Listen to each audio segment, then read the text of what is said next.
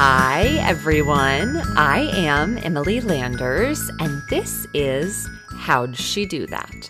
A podcast answering that question each episode. Welcome, everyone. Welcome to today's episode. I am so happy that you're here. This is a conversation that I have been so eager to share because my guest today is incredible.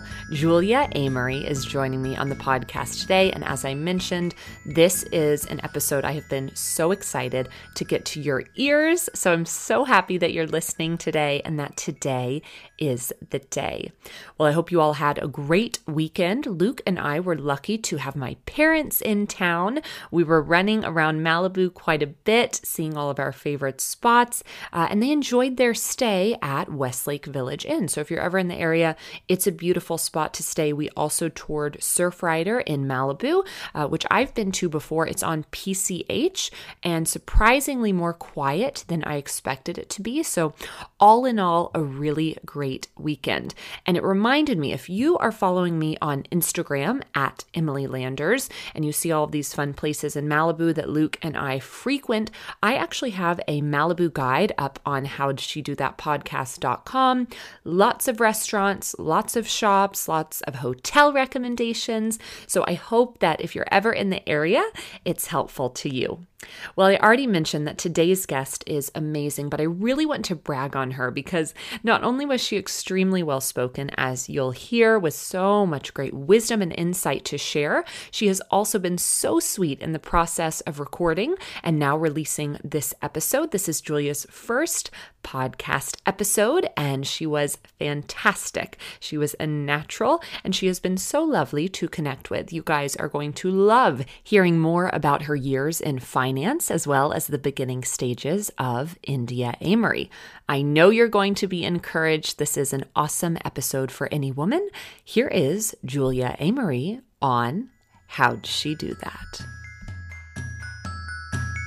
Hi, everyone, and welcome to today's episode of How'd She Do That?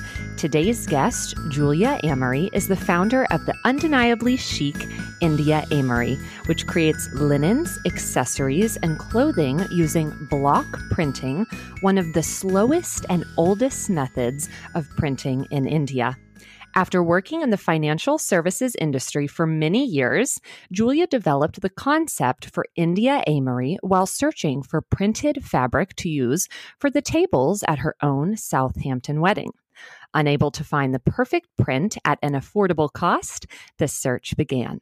The resulting company is a lifestyle and home goods brand working in India block printed cotton of varying weights, where custom projects are endless and inquiries are always welcome. India Amory offers fabulous and affordable solutions to large scale needs for parties and weddings. When Julia isn't working with her team, overseeing new prints, or launching a new product, she is likely enjoying time at home with her darling family, which includes her husband, daughter, Honor, and baby number two on the way. Julia, welcome to How'd She Do That? Emily, thank you so much for having me. That was a very comprehensive introduction. Um, you didn't miss anything. well, I am so happy to have one found your beautiful products and now to have the opportunity to chat with you and hear more about your story. I'm thrilled. I'm excited. Me too. Thank you. Thank you. We're uh, this is going to be great.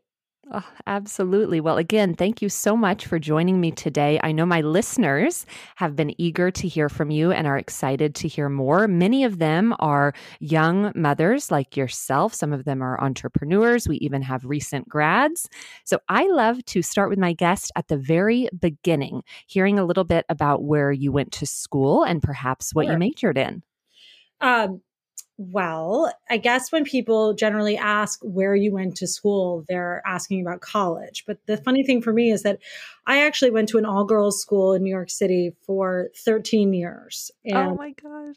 We had a graduating class of 53 people, 26 of whom were together all 13 years. So I, that to me was really the most formative and shaping educational experience. So I went to Spence in New York for all 13 years, and my best friends from there are still my best friends today. It was an absolutely incredible experience. And I feel very strongly about all girls education.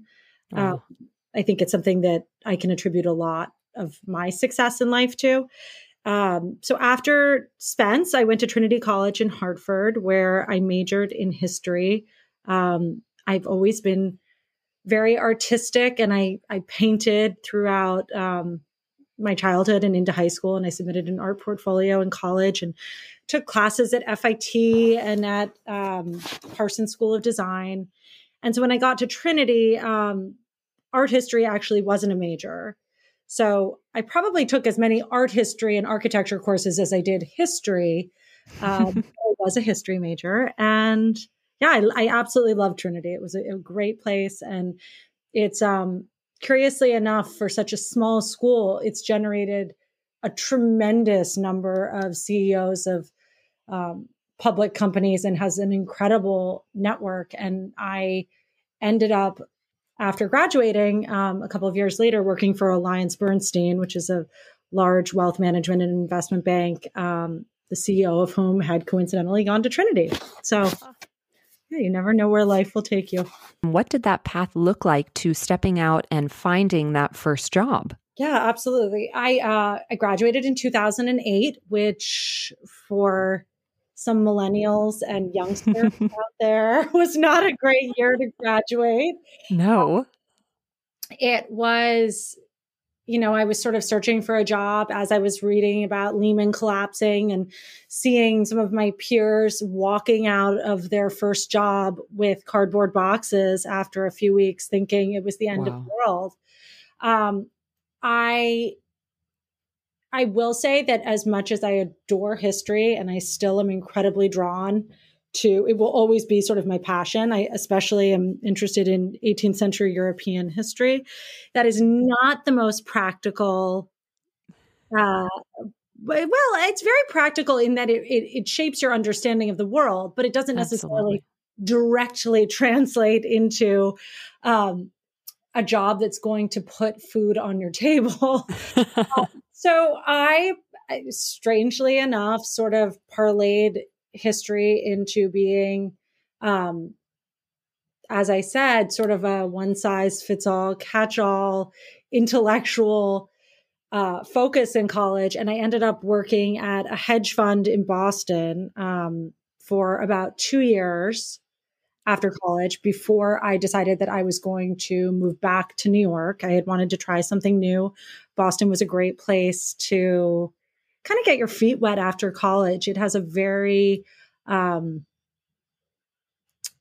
it feels like a town versus a mm. city. And it was a nice break for me after being in New York, and all of my friends were going back to New York. So I was there, and then I went back to New York uh, and worked at Alliance Bernstein for the next seven years. Wow. For the next seven years, yeah. you were doing finance. And for those of you who are not familiar with the New York finance scene, that's one, quite impressive and quite draining, is it not? it was. I, I had a, a, variety of different roles when I started. I was working at um, the sell side subsidiary of Alliance Bernstein. Um, so that's called that was at the time called Sanford Bernstein. It's now called Bernstein Research. Mm-hmm. Um, and I was working in an area called corporate access, which is sort of a hybrid of sales and research. And we were basically charged with liaising between the companies that we published research on, which were mega cap Fortune 500 companies with market caps over a billion dollars. Mm-hmm. Um, liaising with their investor relations team and C suite executives and the investors who were paying for our research services. So those were long only and hedge fund clients.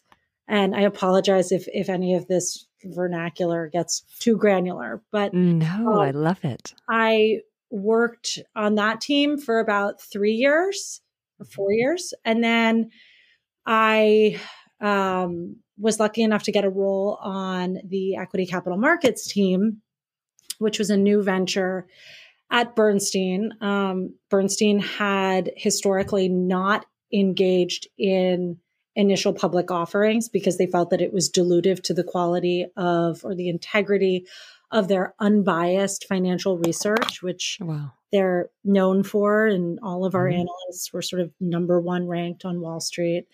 Um, and so moving over to that team was really exciting because we were able to parlay the expertise of these very revered equity analysts um, in working on deals. And it meant that I, being on this small team, had a really high level um, or degree rather of access to the IPO process. So basically, that job entailed going out with my boss to Silicon Valley to meet with tech and biotech. I mean, we worked in all industries, but with a focus on tech and biotech, just to meet with tons and tons of private companies, to meet, meet with private equity firms and look mm. at in their portfolio and see what companies might be a match with the analysts that we were working with at Bernstein. And then we would pitch our services or to be a part of a consortium on an IPO. And when we would get a mandate, we would then be a part of the entire IPO process. So that would mean that um, they were often coming to the table with an initial offering document in S1, and we would go to all of the drafting sessions, and you sit there with legal counsel and uh-huh. um, the CFO, CEO, division heads of this company as well as all of the bankers that are working on the deal. And you go through that document and you learn everything there is to know about the company. And you really think about everything that an investor is going to look at when they look at that company as a potential investment target. And it um, really trains you to have a very critical eye when it comes to how a company is structured, um, where they're allocating their resources, mm. what the upside potential is, how diluted they are by current investment. Um, it was a wonderful education in how to take me on to start my own company at, at a certain point. Um, and I really, I was, I was working on it during an incredible upswing in the IPO market. We were very, very busy. We were bringing in lots and lots of business, and it was super exciting. It just, um, my sort of burnout, personal burnout, came at the same moment where the IPO market is incredibly cyclical and it has ups and downs. And we had this exciting wave, and then it sort of started to dry up a little bit. And I thought, you know, I don't know that this is my long term passion. I've learned a tremendous amount, but mm. it wasn't where I was going to spend the next 20 years of my life. Um, and so I ended up deciding that I was going to leave without a plan. And I was engaged to my husband, and I just thought, you know, that's not to say I was engaged so I could leave my job. I don't mean that at right. all. I I just felt like it was this inflection point where I could kind of take a pause and the outlet of planning our wedding was actually such a wonderful way to get back in touch with my creative side. Mm. Um, combined with a love of execution on details that is probably somewhat militant in uh, its level of craziness. Oh. Um, so that was that was what kind of brought me full circle back to thinking okay i've got to do something that's a little bit more creative with my life Wow. Oh my goodness. Well, it's amazing. And you guys, I'm sure your head is spinning like mine with questions of, oh my goodness, all of the different things you just shared. But it really seems as though you were in a crash course on entrepreneurship for those years. I mean, for you to be able to look at these businesses, I mean, surely that has helped as you've moved forward in yours. I am curious because I, I, do, I see your prints and I see your beautiful work and all that you're doing now, and thinking of you in this kind of analytical uh, job where you, it sounds as though, you know, you're using quite a bit of perhaps your left brain and then the history history seems creative to me. Were you doing anything? Were you painting on the side? How were you kind of feeding your creative spirit as well those seven years as as you were maybe doing a little bit more of the left brain in your day-to-day job? Um, I, I, wasn't in all honesty oh, wow. and i think that um, that's uh, i think that that's why i was able to so fully commit myself to the discipline and sort of the hard work I committed to my career on Wall Street. And I think that that's something that's really often overlooked um, when people leave college and they say, "Oh, I want to be an entrepreneur. I want to, you know, start th- this creative venture." I think that there is a lot to be said for paying your dues, mm. doing something that isn't necessarily going to feed your soul, but teaches you an incredible amount of discipline. Um, you know, it's it's like going it's like going to school and learning to read. It's an important mm-hmm. building block in order to be able to move on to the next chapter. So it's not a sexy answer, but I'm all for paying your dues at a big corporation, yeah. doing the work. Maybe you don't love it. It teaches you a lot about yourself. And then you, it makes, it makes the reward of combining those skills mm. uh, with what you're really good at all the more special. Um, I also think it's incredibly important to learn how to operate within the parameters of corporate culture. And I think that that's really underestimated mm. in its value. Um, I think that learning how the proper decorum in terms of email response time and yes. deference and accountability is really, I mean, people were mean. It was yeah. I, a goldfish in a shark tank. Nobody, there were no shoulders to cry on. You know, if you had tears, you went in the bathroom and then you got your proverbial, you know what, together. Um, mm-hmm. And I, it made me tough in a in a way that I'm very grateful for. Oh, I love it. I love it. And for those of you who are listening, perhaps you're you're identifying very much so with Julia in the regard of, you know, I am a creative person and and I, I have these dreams and the, these visions for my life, but I'm in this specific role. Be encouraged in what Julia is saying. She's saying, stick to it. Look at what she's learned. And you can hear even in in what she's sharing, she learned so much. She stuck with it. There's discipline that comes from that. I love even the example of email response. I think that's huge. There are tiny tiny details that you're learning currently that Julia would say, you know, she may not have been able to learn had she not been that goldfish in a shark tank. I love it, Julia. Well, I'm so excited. I want to hear about the beginning stages of India Amory. So, you are at this point planning your wedding, and tell us you're looking for tablescapes and nothing is quite catching your eye? So, the first thing that I noticed, or the first hole in the market that I noticed when I lo- went to look to source things for these these tables at the wedding, was that I couldn't find anything ready to go that was a full drop round tablecloth for a 60 inch round table. Mm. Now, even five, six years later, I challenge you to do a Google search, and all you will find is a highly flammable polyester rental you don't want yes. to use. It was yes. very strange to me that 99% of venues use a 60 inch round table, and yet it was impossible to find something pretty that was ready to go, easy to order, yada, yada, yada.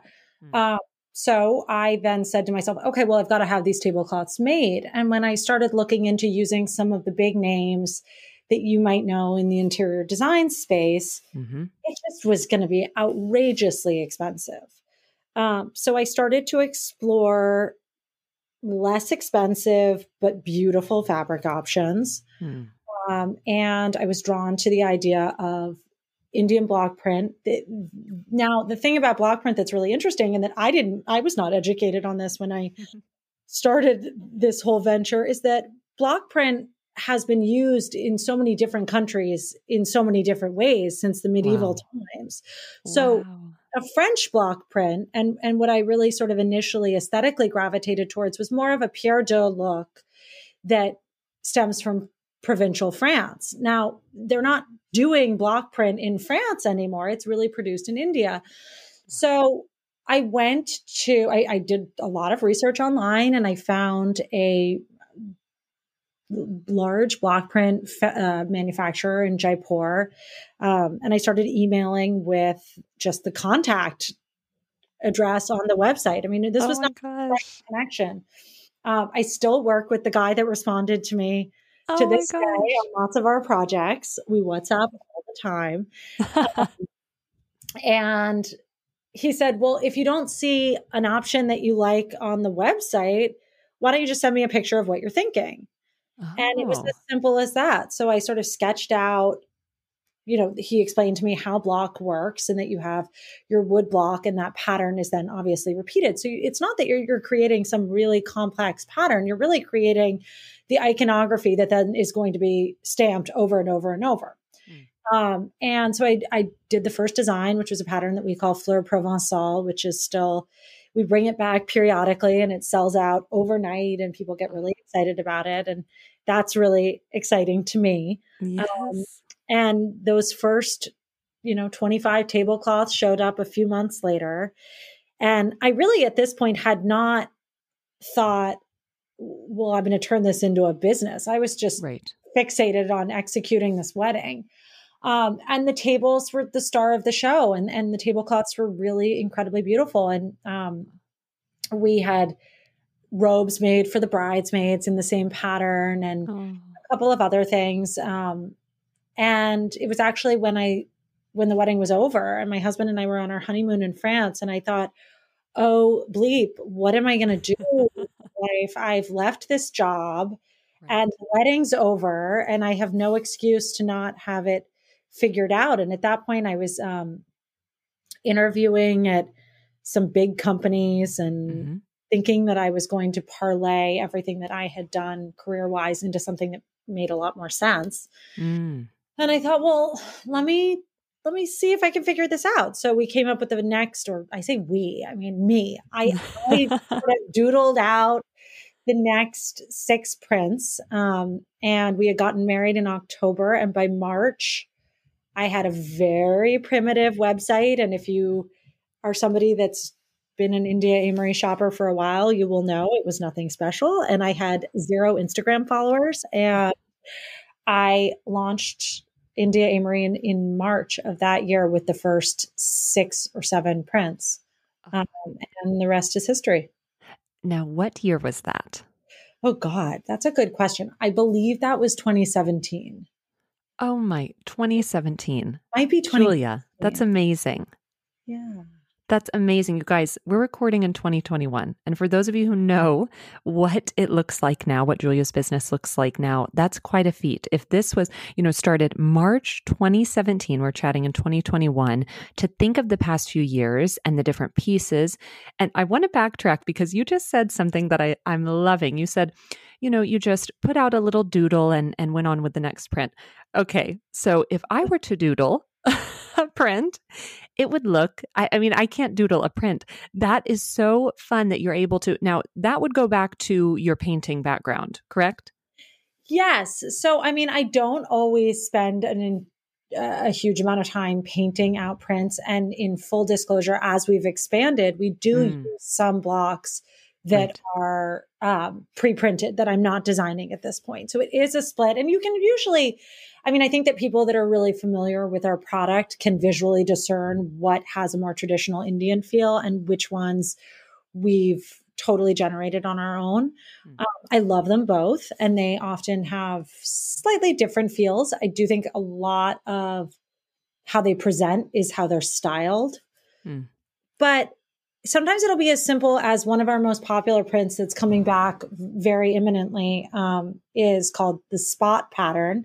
And it's as simple as that. I mean it, it's a repeat it's a variation on sort of an animal print but it's a little bit more geometric in feel and it falls so beautifully when you print it on round material. The way that it falls on a mm. bias is really special and unique because it shows off those sort of columns of how it's printed. Mm. Um, so it's fun to see how the linear actual the linear process of printing in those columns will translate when you actually put it in on a tablecloth. Wow. And I'm sure the things you were learning as you're putting these pieces together and as you continue to put out amazing pieces and and different designs. So I want to backtrack because March 2017, you like you said, you put out a, a fairly basic website, is that correct? Not yeah. on social media yet. What did it look like to put that website out? Are our friends letting you know they put in an order? What did it look like to start to get to know your customers? Um well, I will say that when I started the business, every order was like a sacred gift from the gods. So of course I knew who those orders were coming from. I we'll never forget um, one of the big things that we pushed when we started. So w- let me backtrack and just say that yeah. now is the moment for entrepreneurs. I mean, you have every mm. free, free being, or, you know, extremely affordable tool out there to start a business and the resources are at your fingertips. I mean, the fact that I could do this from my tiny apartment in the city without spending my initial investment in the business was maybe $8,000 total, total wow. for manufacturing yeah. and website, whatever. Wow. Um, I used Squarespace, which was stupid of me to do, but I didn't know any better. Um, we have since switched the platform for our website, but I found the person who designed the website, uh, which you could very much do yourself. I'm just technologically not gifted um, on Etsy. And um, I started the Instagram account before we even had product. Um, and I did a, a, fair amount of reading on sort of initially how to build a following because I thought, okay, well, if we have a couple thousand followers or a couple hundred followers, probably by the time we have product, that gives me some platform uh, to announce that we've got a website. But right. there was no swipe up option. I mean, I, you know, yep. it, we were, it was in its infancy. Um, so I will say the biggest piece of advice I have about the the baby stage is don't feel like you need to go out and spend a fortune to start a business in terms of spend you know i i have gotten quotes from people to revamp my website for $20,000 i mean insane numbers. Right. you don't need to do that. It's silly.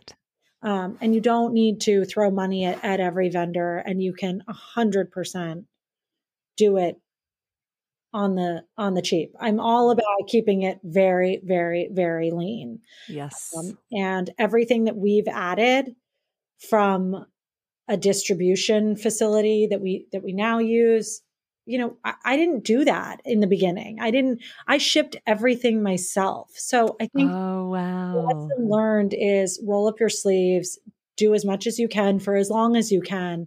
Mm-hmm. And when you physically can't do it yourself anymore, that's when you hire somebody to help you. Love it.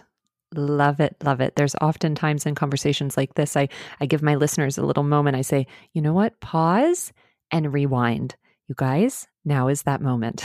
Go back and listen to what Julia just shared. I love and thank you for even sharing, you know, the investment numbers because I think many of my listeners they want to start something. They think, "Oh, I would love to," but the the hurdles seem too big. The mountains seem too big to climb. But listen to what Julia's sharing, you know, those little steps. And so you actually had you're saying the products what they were shipped to you were they shipped to you and then you packaged them and sent them out? Carrier to my apartment in New York City. Ah. and I ordered poly bags on Amazon and I packaged everything and I went to the post office and I would drop off those shipments. And, you know, I think that, and we'll get into this a little bit later because we were chatting about it before we started recording, but I think mm-hmm. that social media can be so daunting in that I know mm. there are people out there who follow me who think that I've got it made in the shade and mm. I've read things about myself that imply that I have been handed something. Mm-hmm. And I, I, have been very privileged in my life and I'm very cognizant of that. But don't mm-hmm. for a second think that daddy wrote me the check to right start this business. And, you know, we're I took eight thousand dollars and we're doing a couple million dollars in sales every year, and it's um, it's it's crazy what you can do if you really stick with it. Well, it's amazing. And so much to credit is to you. I mean, all of it. Like you said, you're you're sitting, uh, you know, you're in France on your honeymoon, you're thinking, what am I going to do with my life? And and that's many women in that situation, in that time frame in life. It's it is a wonder of, okay, I, I do, you know, we hope to expand our family at some point, but but what can this look like for me? And for you to have the due diligence to recognize, like you said earlier, a hole in the the space that you're passionate about hosting you're fabulous host and and there's so many different areas that you can dive into. So if you're to open up the door originally with these tablescapes and you guys since then we're going to give you a chance to connect with julia and you probably have already looked at her amazing pieces and whatnot but since then you have actually gone into other entities. So tell us a little bit more about the growth tell us a little bit more about how perhaps you did dive into not just tablecloths not just these things but actually accessories where we have pajama sets now. What did it look like to expand in that way?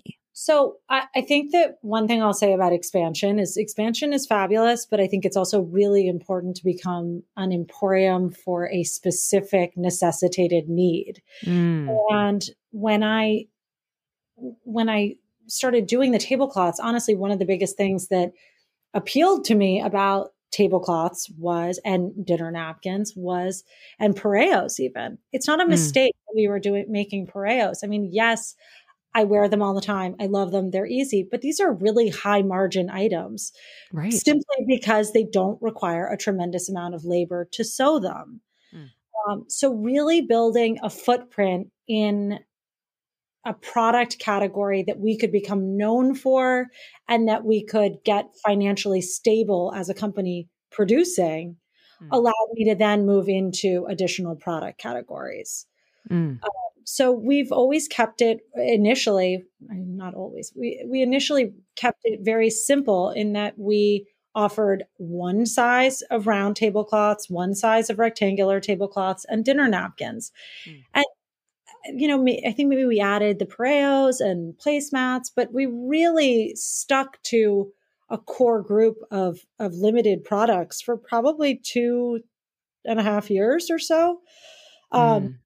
And it wasn't until the company was completely able to sustain itself and produce enough money that we could then go and buy other inventory right. produce other inventory that i went into that. So i think that there's a tremendous amount of pressure to initially come out with 55 different product categories. Mm-hmm. the advice that i would give everybody is well not give every everybody give people starting or thinking about starting a business and it, it maybe feels overwhelming or daunting. You can't be everybody to every you can't be everything to everybody. You've got to just be really good at doing a niche thing and then build on it. Um, even when we added dresses, you know, we've got one silhouette, and that shirt dress is is it for absolutely everybody? Is it one size fits all? No, but mm. it is very universally appealing in that it, it works as well for your mom who wants to cover her arms as it does for a new mom who likes that they can unbutton it and breastfeed. Right. Um, it works at the beach. It works for cocktails. So I, I do look to limit my SKUs as much as possible um, or product categories so that I can do more prints. Mm, well, it's so fun, and you've done so well. I don't think that you've stepped out of your lane in, in any way, shape, or form. And I love that encouragement to stay niche. Stay niche. Be the one that people go to for X, Y, Z, and then you can expand. And as Julia has done, all of her pieces they make perfect sense with the patterns and and her eye for design and style. Now, this is a fun question, and I think I know. I, I think I know the answer. You may surprise me, but I'd love to know, and I'm sure my listeners are curious, where do you credit your eye for design, style, and beauty? Um, you know, I, I, grew up in a very creative family. Both mm-hmm. of my mm-hmm. parents um, are in publishing, and my grandfather and my grandmother, step grandmother, who was married to my grandfather before I was born. So really filled that role for me mm. um, were incredibly are incredibly aesthetic people um, my step grandmother is a woman named alexandra stoddard who is an interior designer and sort of lifestyle expert before that was what we all see it as now. Uh, she's written 30 books on oh. entertaining gracefully and living a beautiful life. And and that really was sort of this fantasy world that I was lucky enough to be exposed to, and it involved a lot of trips to museums and a, I mean, a really bizarre familiarity with Monet and Cassatt and an artist named Roger Mühl, who I adore and who my grandparents um, collected and were very close friends with.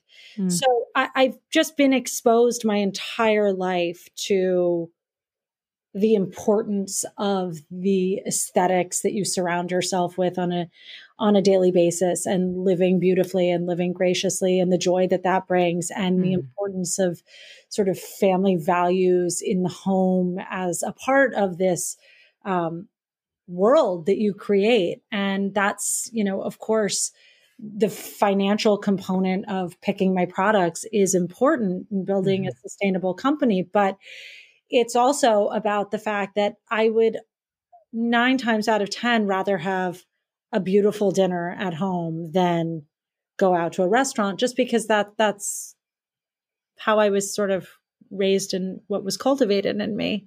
Mm. Um, so that's that's I think my childhood is the biggest influence on where I am now.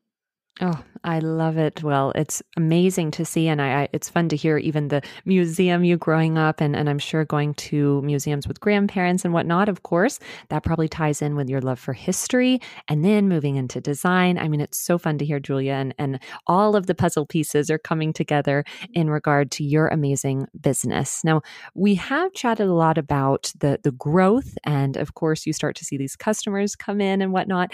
Is there any instance throughout your career that you could say perhaps failure uh, helped shape it or a great lesson that you could share with my listeners? Oh, I so many you don't hear about them a lot because mm. all we talk about is the happy stuff. But right.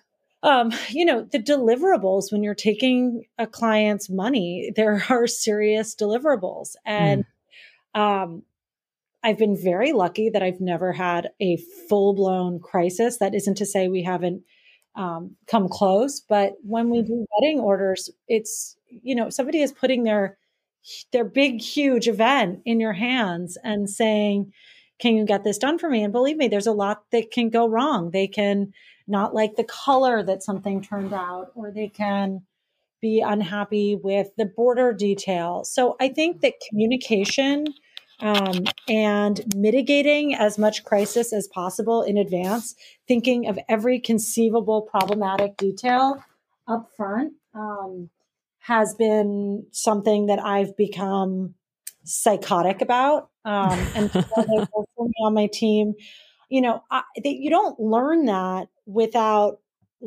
really having an example. Um, or a crisis moment. And I, I try to buffer that for them. I don't want them to have crisis moments. So I just talk a lot about um, how we can mitigate some of those problems by being preemptively crazy about details. I mean, I think the other huge challenge that we have faced was during last year um, in the early days of the pandemic Mm. India was completely shut down. Um, wow. Um, now, what that meant for us in terms of getting inventory. Mm. And, you know, it's a testament to our clientele. And I feel incredibly lucky that it was at a point for India Amory when we had a really strong client base in place. Um, mm-hmm. But we had to shift to a pre order model. And people really rose to the occasion and and we would say this is an anticipated ship date but we can't guarantee it. And i mean i can't even tell you how long it took for the airspace in india to open up. It was oh.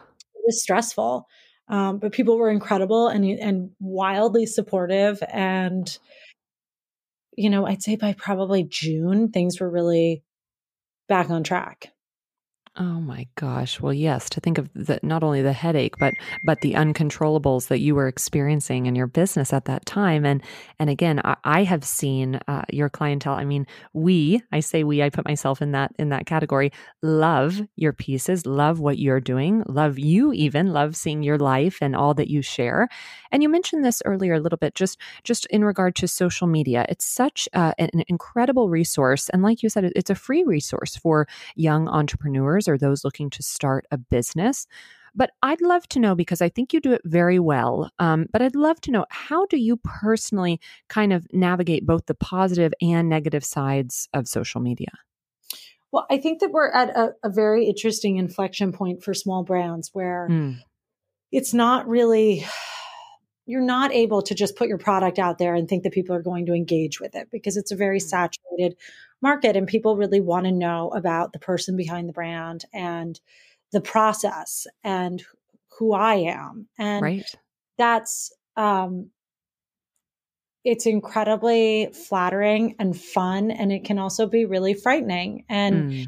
it is a double-edged sword because I think you know we said a little bit earlier we discussed a little bit earlier you can't be everything to everybody right and we're in a in a climate where there is the expectation that if you have this platform sometimes that it should be used in a very specific way and yep. and it's almost as if we forget that it's about capitalism at the end of the right. day uh, and that isn't to say that one can't use a platform for the greater good but i think that i think I I stop and try very hard to think about every word that comes out of my mouth mm.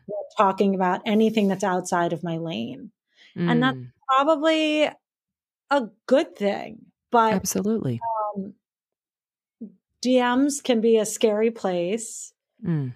And you just have to navigate very cautiously and recognize the amount of people that you're talking to when you open your mouth on social media.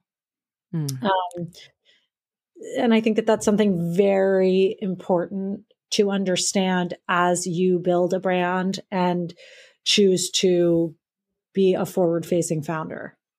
Mm. Absolutely. And and of course we want you to continue to be that.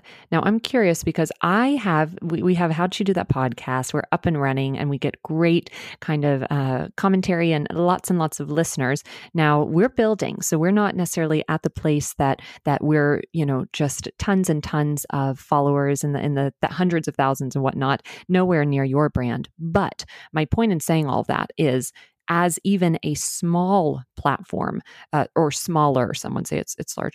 Um, we receive uh, some commentary, so I can't imagine you personally the the comments and feedback that you receive i'm sure on a, a, regular basis. Do you have someone assisting in your dms because i can only imagine the kind of commentary you receive that that just isn't even worth your time. Um well I actually I would say the majority of the DMs that I get I will preface it by saying are kind and wonderful. And, you know, it's not, not, and this is not a woe is me thing. Right. Um, one of the people that's on my team, I have three people that work for me in the US full time. Um, one of the people on my team who specifically focuses on marketing um, will periodically pop in and help me kind of go mm-hmm. through them. But yes. We haven't perfected the system because I'm on there a lot and I really do love to interface with people and give them feedback on maybe a question they have about which pattern to pick or whatever. Um, yes. We have not perfected the science of this, but mm-hmm.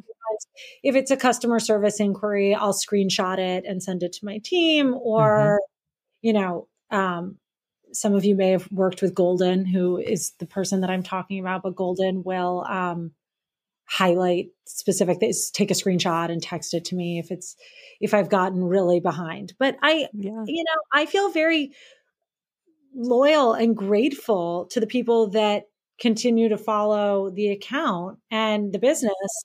And so I feel to some degree like I owe it to people to um, interface as much as I can. Oh, well, that's fantastic. And it's so fun to hear because, again, you can, you guys, we're going to give you a chance. I know I keep teasing this. We're going to give you a chance to connect with Julia and you'll want to. And she is fantastic to be quick and to give her thoughts and advice and doing fun Q&As and whatnot. Well, thank you so much for that insight. It's important. And this is kind of another pause and rewind moment. I'm sure we've had many, but this is a great moment if you're thinking about what does it look like to put my face forward, a, a founder, facing founder, I believe you said. I love that to be able to say, you know what, I do want to share more of my life and and to do so in a way that continues to highlight my product. I think that's fantastic. Well, I would love to know uh, because we've talked about so many different things and now we've we've even covered quite a few years, but I'd love to know what was a real wow moment for you in your career? Um I think one of the biggest things that that we've worked on in that we worked on in the first couple of years was we had the opportunity to um, print tablecloths for the Central Park Conservancy.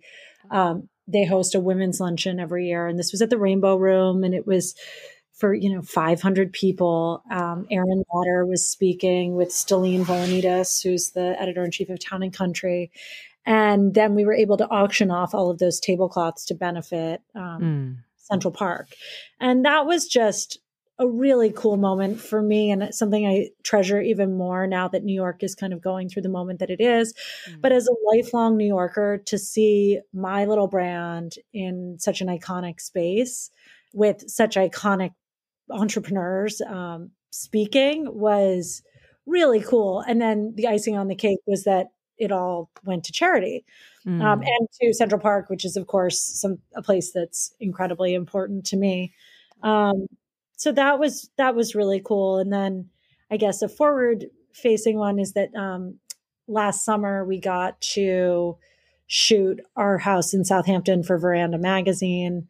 Um, and do a little bit of a feature on the brand and so forth. So that'll be coming out this summer. And oh. that was, oh. we worked with an incredible photographer and it was really, that was super exciting. Oh, well, that's amazing. And we'll definitely be staying tuned for that publication. And for those of you who are curious, you can. The, the Central Park, those tablecloths were beautiful. The whole setup was stunning, and you guys can see that on Julia's Instagram. Well, Julia, this has been such a blast. I feel like I could talk to you forever, but I don't want to let you go. Oh, it's true. I don't want to let you go without asking um, this question because I think it's going to be uh, uh, interesting to hear your your thoughts. I'd love to know what is the greatest lesson that you could share with my listeners that you've learned. I think the greatest lesson is when you think that you've been grinding away for longer than you should have th- there will come that hockey stick inflection point. There's this analogy in finance that you see businesses grow like a hockey stick, where you work and work and work and work and work, and then it flicks up and you're at the short end of the hockey stick and you suddenly see this huge uptick and it's all mm. worth it. Mm. And I will just say that there will be probably months and months and months and months and years where you think, it's not going anywhere. And I promise that if you just keep grinding away and you learn from, you work smart, you keep your business lean, don't go to other people for investment capital, um, it will pay off. That isn't to say keep trucking away at something that isn't working, but identify on a weekly, monthly, whatever basis what is working and what is not working. Mm. Uh, tweak and edit and you know, be your own boss to some degree, hold yourself to really high standards. Mm. Well, I think that's my takeaway. I've never heard that analogy. And that's such an encouragement to me, even in regard to the podcast, to think, okay, I'm going to keep working. I'm going to see that hockey stick come into play at some point. I love it. That's amazing. Thank you so much, Julia. Thank well, you. Oh, absolutely. Well, you always, I know, I know this uh, about you after following you for some time. You always have something coming up. So, perhaps what's next for you? Um, well, you know, summer is always, I, I always say we sell summer. India Amory is a summer brand. Um, so we have some personal changes that are going to be happening for my family, which is really exciting. We're going to be moving down to Palm Beach. Oh, uh, yes. In the, in the fall, which is really exciting. And, um, you know, as always, we love to roll out really exciting collaborations in the spring and summer. And so, there are two big ones coming out this year. One is in the women's category, accessories and so forth, with a brand that a lot of you know and love. And I would love to tell you who it is, but I don't think she's quite ready. uh, and then another one is going to be that we're revisiting our Smockingbird collaboration, which was our children's line that we did last year, which was a huge success. So we've got some new cuts and we're adding some boys stuff and new prints. And I'm super excited about that. Oh my goodness. Well, we have so much to stay tuned for, and you guys are going to love it. I'm already excited to figure out, okay, who might that collaboration be with? we will will stay tuned. Well, Julia, is there anything that we didn't cover that you'd like to? You know, this this has been so comprehensive, and I apologize if I just talked your face off. I are, I, are you kidding? I loved it.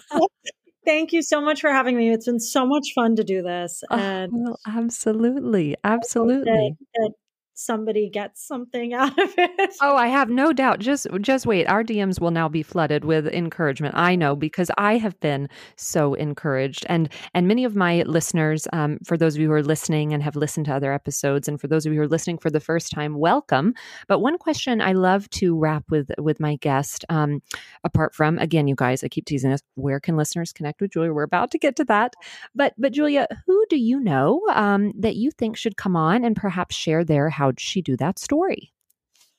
Um, I have a couple of people in mind because Emily had asked me this preemptively. So in the, in the mega category, I will say I have always really admired and looked up to Aerin Lauder, and I think that her perspective mm. on running a public company in this current climate or running a sector of a public company um, is really incredibly interesting, especially in this time that's glorifying small startup brands. So I think mm. Aerin is a tremendous example for everybody and would be super fun to hear from. Mm. Um, Kata Gonzalez, who founded a company called Dondolo Baby, is somebody that I really admire and think that she's um, done an incredible job with her brand. So mm. I would love to hear more about what she's doing and how she ethically sources everything from Colombia and so forth. Um, and then lastly, I have a, a good friend who some of you may um, be familiar with her brand. It's called Tukey Bazaar. And Liz Tukey has been a friend of mine for probably 15 years. We've known each other in New York for a long time. And Tukey was, was a PR executive and still does a lot of PR. Um, but I think her story is incredibly interesting how she chose to pivot her business. Um, mm spring with the pandemic and the change in a lot of brands' ability to hire for PR and so forth. So, you know, I think that she's just a really great example of how you figure it out. Oh, fantastic. Well, three wonderful recommendations, and two I'm familiar with, and one I cannot wait to look up and learn more. So, thank you so much for that, Julia. And you guys, Here's what you all have been waiting for. I'm sure many of you have already looked up Julia online and her amazing business. But, Julia, where can listeners connect with you? yes, you can find our website is www.indiaamory.com. It's I N D I A A M O R Y.com. Our Instagram is India Amory, I N D I A A M O R Y. Well, again, Julia, thank you so much for your time today. I'm so eager to get this episode out. You were fantastic. And if you're ever on the West Coast, I'll have to say thank you in person. I would love that. Thank you so much. Thank you all for listening to today's episode of How'd She Do That? I'm Emily Landers. You can follow me on Instagram at Emily Landers and the podcast at How'd She Do That Podcast. We hope you'll join us next week for a new episode. Talk to you soon.